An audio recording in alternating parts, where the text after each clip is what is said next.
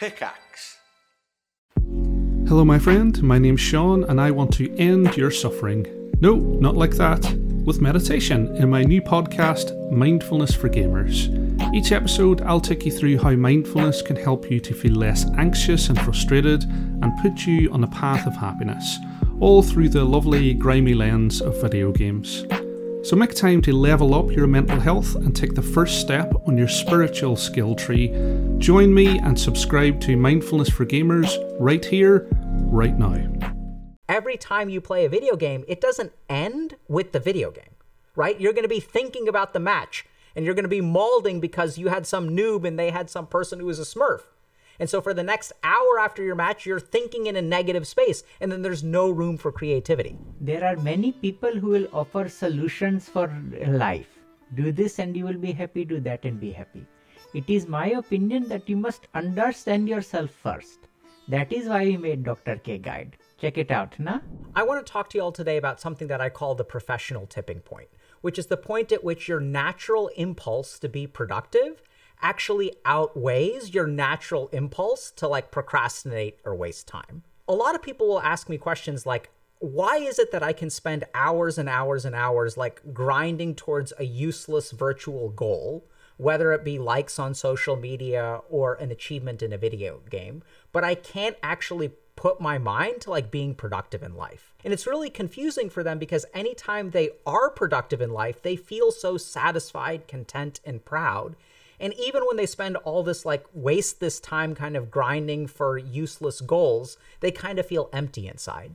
And so it's a really confusing experience for people about why they can't be productive. So I used to take call at McLean Hospital. And if y'all aren't kind of familiar with what call is, you usually have one doctor who's like responsible overnight for some amount of stuff. Now, McLean is a freestanding psychiatric hospital, which means that there are, you don't really need, like, there aren't medical emergencies and stuff. So there's one doctor who's on call, and this happens to be me maybe once every two weeks or so. So I'm on call at McLean, and the thing about being on call is that it could be a busy night or it could be a quiet night. So sometimes things are like your, you know, luck is in your favor and everyone's kind of asleep and you don't really have to worry about much. Or you're kind of getting paged constantly, hey, this person's having trouble sleeping, this person is agitated, this person is hallucinating.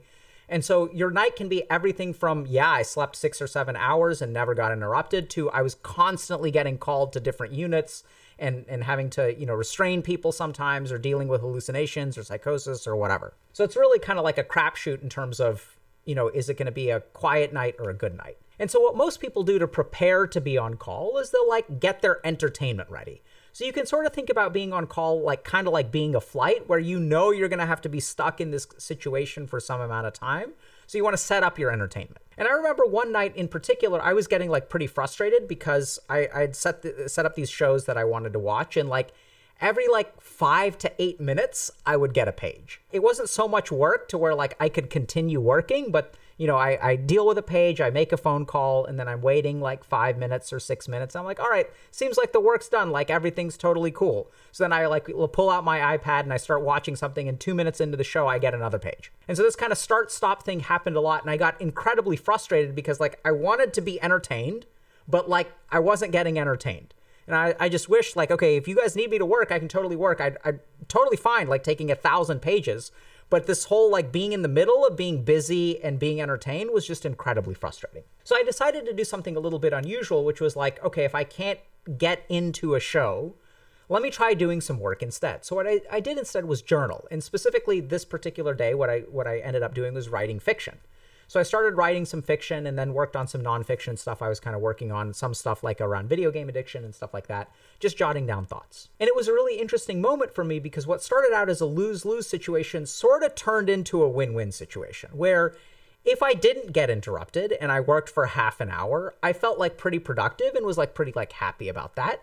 And if I did get interrupted, it, I didn't feel this sort of like frustration about not being able to get into the show at least I was able to write like two or three thoughts about a particular project I was working on or write a paragraph around fiction or something like that. So it sort of became cool because like in in the span of a few moments like I got some work done and I felt pretty productive. So that experience kind of stuck with me and I sort of took a key takeaway uh, away from that experience, which is to really try to capture my creative impulses. And if you want to reach this professional tipping point, one of the first things that I would strongly recommend that you do is actually capture your creative impulses.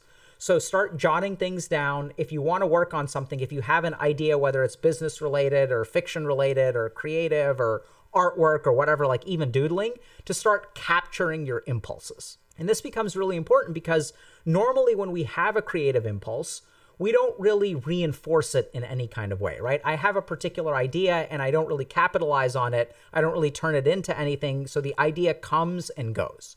So the first step to reaching your professional tipping point is simply to capture your creative impulses. And this becomes important for step two, which is to reflect on the work that you've done. So this is kind of something that I've noticed that people aren't really good at in real life. So if you play video games, you'll kind of know that like playing a lot doesn't necessarily make you better, right? So you'll have people who are playing a particular video game who will be stuck on bronze rank for like five years. And we sort of know this in real life as well, where sometimes you'll have people maybe that you know, or maybe you kind of fall into this category where you've been like sort of professionally stuck for a while. That putting in more and more and more time doesn't necessarily lead to advancement. And there's even data on this. People have done research studies on physicians, for example. I just know this research the best, right? That actually shows that the amount of time you practice as a physician doesn't actually make you a better physician that you can practice medicine for 30 years and you will still underperform someone who's been practicing for five years. That essentially, once you become a physician, you get kind of lumped into a particular quartile. Either you're in the top quarter of physicians, you know, top half of physicians, bottom half of physicians, or bottom quarter. And that that is actually determined within the first couple years of practice and stays true for the rest of life. Essentially, you get put into platinum gold, silver, or bronze, and you stay there. And so, as people started to explore this, what they really discovered is what determines where you end up is how you deal with learning, how you actually improve. So, the reason you stay hard stuck in bronze is because you don't actually do any replay analysis. If you actually want to get better at a game, you have to, you can't just practice. You have to intentionally look at what you did wrong and try to intentionally improve it. And what they basically discovered is that there are some doctors who do that, which is why they start out at platinum and stay platinum. And there are other people who are just sort of like do the status quo and just queue up every day, see patients, and they don't really learn very much. And so, what we want to do is leverage that principle into our own life. And what we actually want to do is reflect on the work that we've done. This reflection step also really applies to that night at McLean Hospital. So when I used to write things down, they would kind of get written down and then nothing would happen to them. Sure, I jotted a couple things down, but then like they'd sit in a notebook somewhere and be ignored for a few years and nothing came out of my creative impulse. I realized that what I really needed to do was actually reflect on what I had written. So the next time I was on call, I had that same notebook and I flipped it open and I tried to see where I, you know, I left off. So I kind of noticed something pretty cool when I did that, which is that as I read what I had actually jotted down, it sparked new ideas. And even if I didn't feel like writing, all I really had to do is read what I had already written to sort of help me feel productive. And then I was inspired to write again. And there's a really interesting yogic concept that kind of relates to this, which is simply understanding our indriyas. So, our indriyas are our sense organs. And one of the really interesting things about our sense organs is that they cultivate our thoughts. So, what the yogis essentially discovered was that my sensory input is going to shape the thoughts that I have. And this concept of indriyas cultivating particular thoughts also explains a little bit about why we get stuck in unproductive things. So when I spend my time playing a video game, watching a video game, reading discussions about a video game, what do you think I'm going to think about? And it's not just video games, right? So I see so many people engaged in political content without ever doing anything productive right? So I'm reading tweets from people who are political trolls, and I'm agreeing with tweets that I love. I am crapping on tweets that I dislike, responding to them, trolling with them, and I'm not even voting, right? So this is like people engage in politics in such an unproductive way. And then what do I end up doing? I end up having conversations about it. I get end up getting into fights with my family members over holidays because all in my mind I have these political thoughts, political thoughts, political thoughts.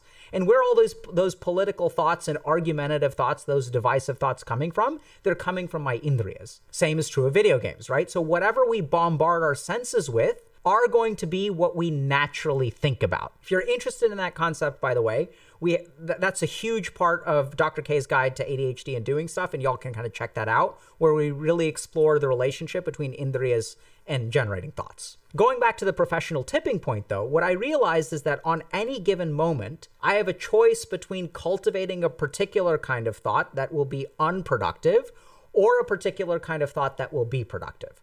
So the next time on I, I was on call, I have a choice. If I open up my iPad and I start watching something, it'll trigger a particular train of thoughts. And if I open up my notebook and look at that, that'll trigger a different train of thoughts. And this process of which train I want to board really comes down to dealing with boredom. So I want y'all to understand this. So when I'm bored, my mind is looking for a particular kind of stimulation. Usually, what my mind reaches for is something that's very, very dopaminergic. And in that moment, if I actually lean into a dopaminergic thing, what will actually happen is I'll reduce my creative impulse. Because what I'll actually be doing is resolving the boredom through some kind of dopamine hit. And then my brain is going to learn that when I am bored, I need to take a hit of dopamine to make that boredom go away. If I'm able to resist that boredom, I, it's not even that I need to really conquer it, and this is a, the really key thing. I just have to kind of procrastinate on the boredom and not reach for the dopaminergic thing. And then something very special will happen. If you stay bored long enough, your mind will actually start to think creatively. So, a good example of this is like shower thoughts or going on a hike because if you go on a hike for four hours, what are you doing? Your mind isn't really like doing anything. You're not like watching anything. You're not listening to anything. There's no podcast. Maybe you're listening to music. Who knows? But you're not really bored, right? And oftentimes when we do things like go on hikes or even take showers, all kinds of creative thoughts will start to arise. So another key point, uh, another key part of reaching our professional tipping point is actually like surviving some amount of boredom. And if you can survive some amount of boredom, then what will naturally start to happen is that creative impulse will arise. Now, how does this reach a, uh, a professional tipping point, and what do we even mean by that? So, what I, what I, well, the reason I call it a professional tipping point is because for a couple years of my life, or the majority of my life, being productive was a temporary thing that would always end. So, I'd have these bursts of productivity and this burst of productivity, I get so excited. I'm like, man, I'm productive. Man, I'm productive. This is great. This is great. I wish I could do this all the time. In the back of my mind, I knew that it wouldn't last. In the back of my mind, I knew that at some point, the desire to play a video game would win in the end it almost felt a little bit like one of these like zombie survival kind of games where like the waves keep increasing and the zombies are growing and the zombies are growing and the zombies are growing and they'll eventually overwhelm you or maybe it's kind of like lord of the rings where the orcs are invading and the armies of sauron are always going to win I, uh, my relationship with productivity was that even though I can win a battle today, eventually my degenerate gamer mind would win, right? And I would stop being productive. I would fall into this stuff. And the beauty of the professional tipping point is something weird happened a couple years into residency. And when I started this process of being productive, or not not even being productive, forget about that term, capturing my creative impulses, jotting them down, then reflecting on my creative impulses. And the third thing that I would actually intentionally try to do is ride out boredom, ride out the urges that come with boredom. And when I rode those out, I started to think creatively and then I started capturing the impulses. And what I sort of noticed was this kind of like snowballing avalanche effect.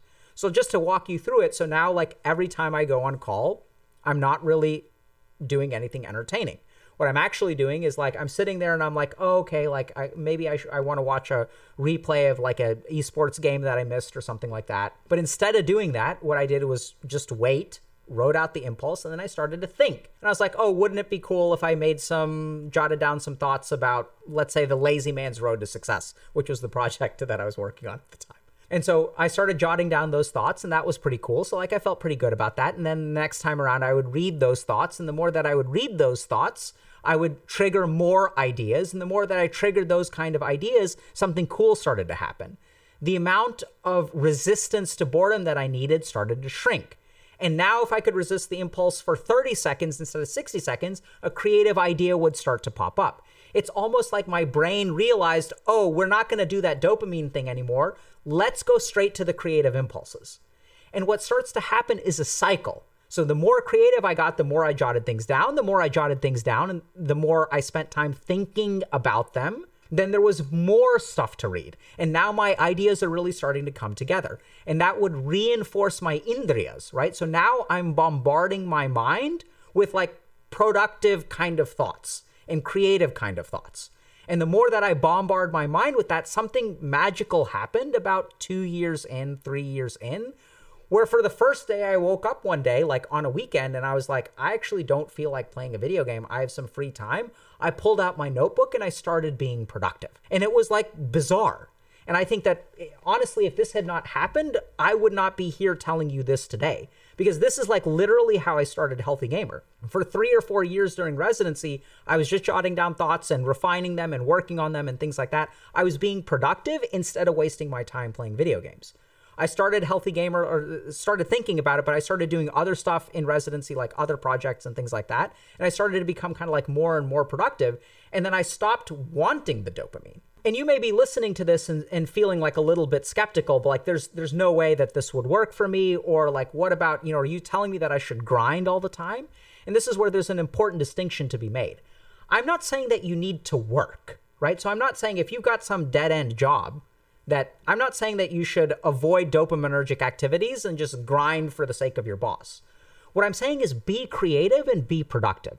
And in fact, the more that you do that, the better things will become. So it's it's kind of weird, but it's because I capitalized on those productive impulses that I eventually decided to kind of become an entrepreneur. That's not even how I think about it. I, I didn't set out to be an entrepreneur what actually happened is I was like, hey, this is really cool. Like, let me think about this and like, let me do more and let me do more. Let me do more. Let me start streaming on Twitch. Let me start sharing my thoughts with people. And I got such positive feedback. I started working on it more and more and more and more. And that's what I mean about the professional tipping point. The professional tipping point is the point at which you no longer have to resist the dopaminergic urge and you tip into your natural impulse being productive. But that doesn't mean grind for your boss. That means actually, if you're at work and you're thinking grind for your boss, don't grind for your boss. When you're at work and you have some kind of idea, like, wouldn't it be cool if I spent some time thinking about this? Or this seems like a cool idea. Or I'd love to write a book about this. That's what you should be capturing. We're not talking about grinding for the sake of your boss. What we're talking about is capturing your creative impulse. As you capture it, reflect on it as you reflect on it, you're feeding your indriyas information that will then start populating thoughts. It's like you're plant- planting seeds. And once you plant enough seeds, eventually what you'll grow is like a grove. And that grove will start to have lots of fruit bearing trees. And those, uh, those trees will start to bear fruit. Whereas right now, if you really pay attention, what are you cultivating in your mind? Every time you play a video game, it doesn't end with the video game right? You're going to be thinking about the match and you're going to be malding because you had some noob and they had some person who was a smurf. And so for the next hour after your match, you're thinking in a negative space and then there's no room for creativity. So the reason that we're stuck is because we have this avalanche snowball process in the wrong direction. And in order to change that and start to actually like harness the creative energy of your mind to be productive, we need to hit that prof- professional tipping point. After you hit the professional tipping point, being productive becomes easy. It becomes the natural impulse that you want to do. And hitting that professional tipping point involves three major steps. Capture whatever fleeting creative impulses you have. Even if you find a single piece of fruit, don't let it go and harness those seeds. Second thing is to actually reflect on the work that you do. Not only does reflection positively reinforce the energy invest investment that you've made, it also feeds your indriyas and makes you more prone to like engage in that kind of work again. And the last thing to do is to understand that a key part of this is going to be riding out boredom. And the better that you get at riding out boredom, just don't slip into the dopaminergic track, the creative or productive stuff will naturally start to arise. So I hope that this is helpful for you. And for me, it's been absolutely revolutionary to like hit my own professional tipping point. now that I've hit it, not only do I want to work and I've cultivated this kind of like attitude of like wanting to be productive, I've also like started to enjoy like the dopaminergic activity more. So if you eh, the last kind of thing that I kind of noticed is that now when I sit down to play a video game, I still I like I really enjoy playing the video game, but the interesting thing is that I have so much indriya momentum from my reflection on my productive tasks that as soon as the video game ends, my mind is filled with thoughts of wanting to be productive. And once you hit that point, life becomes easy.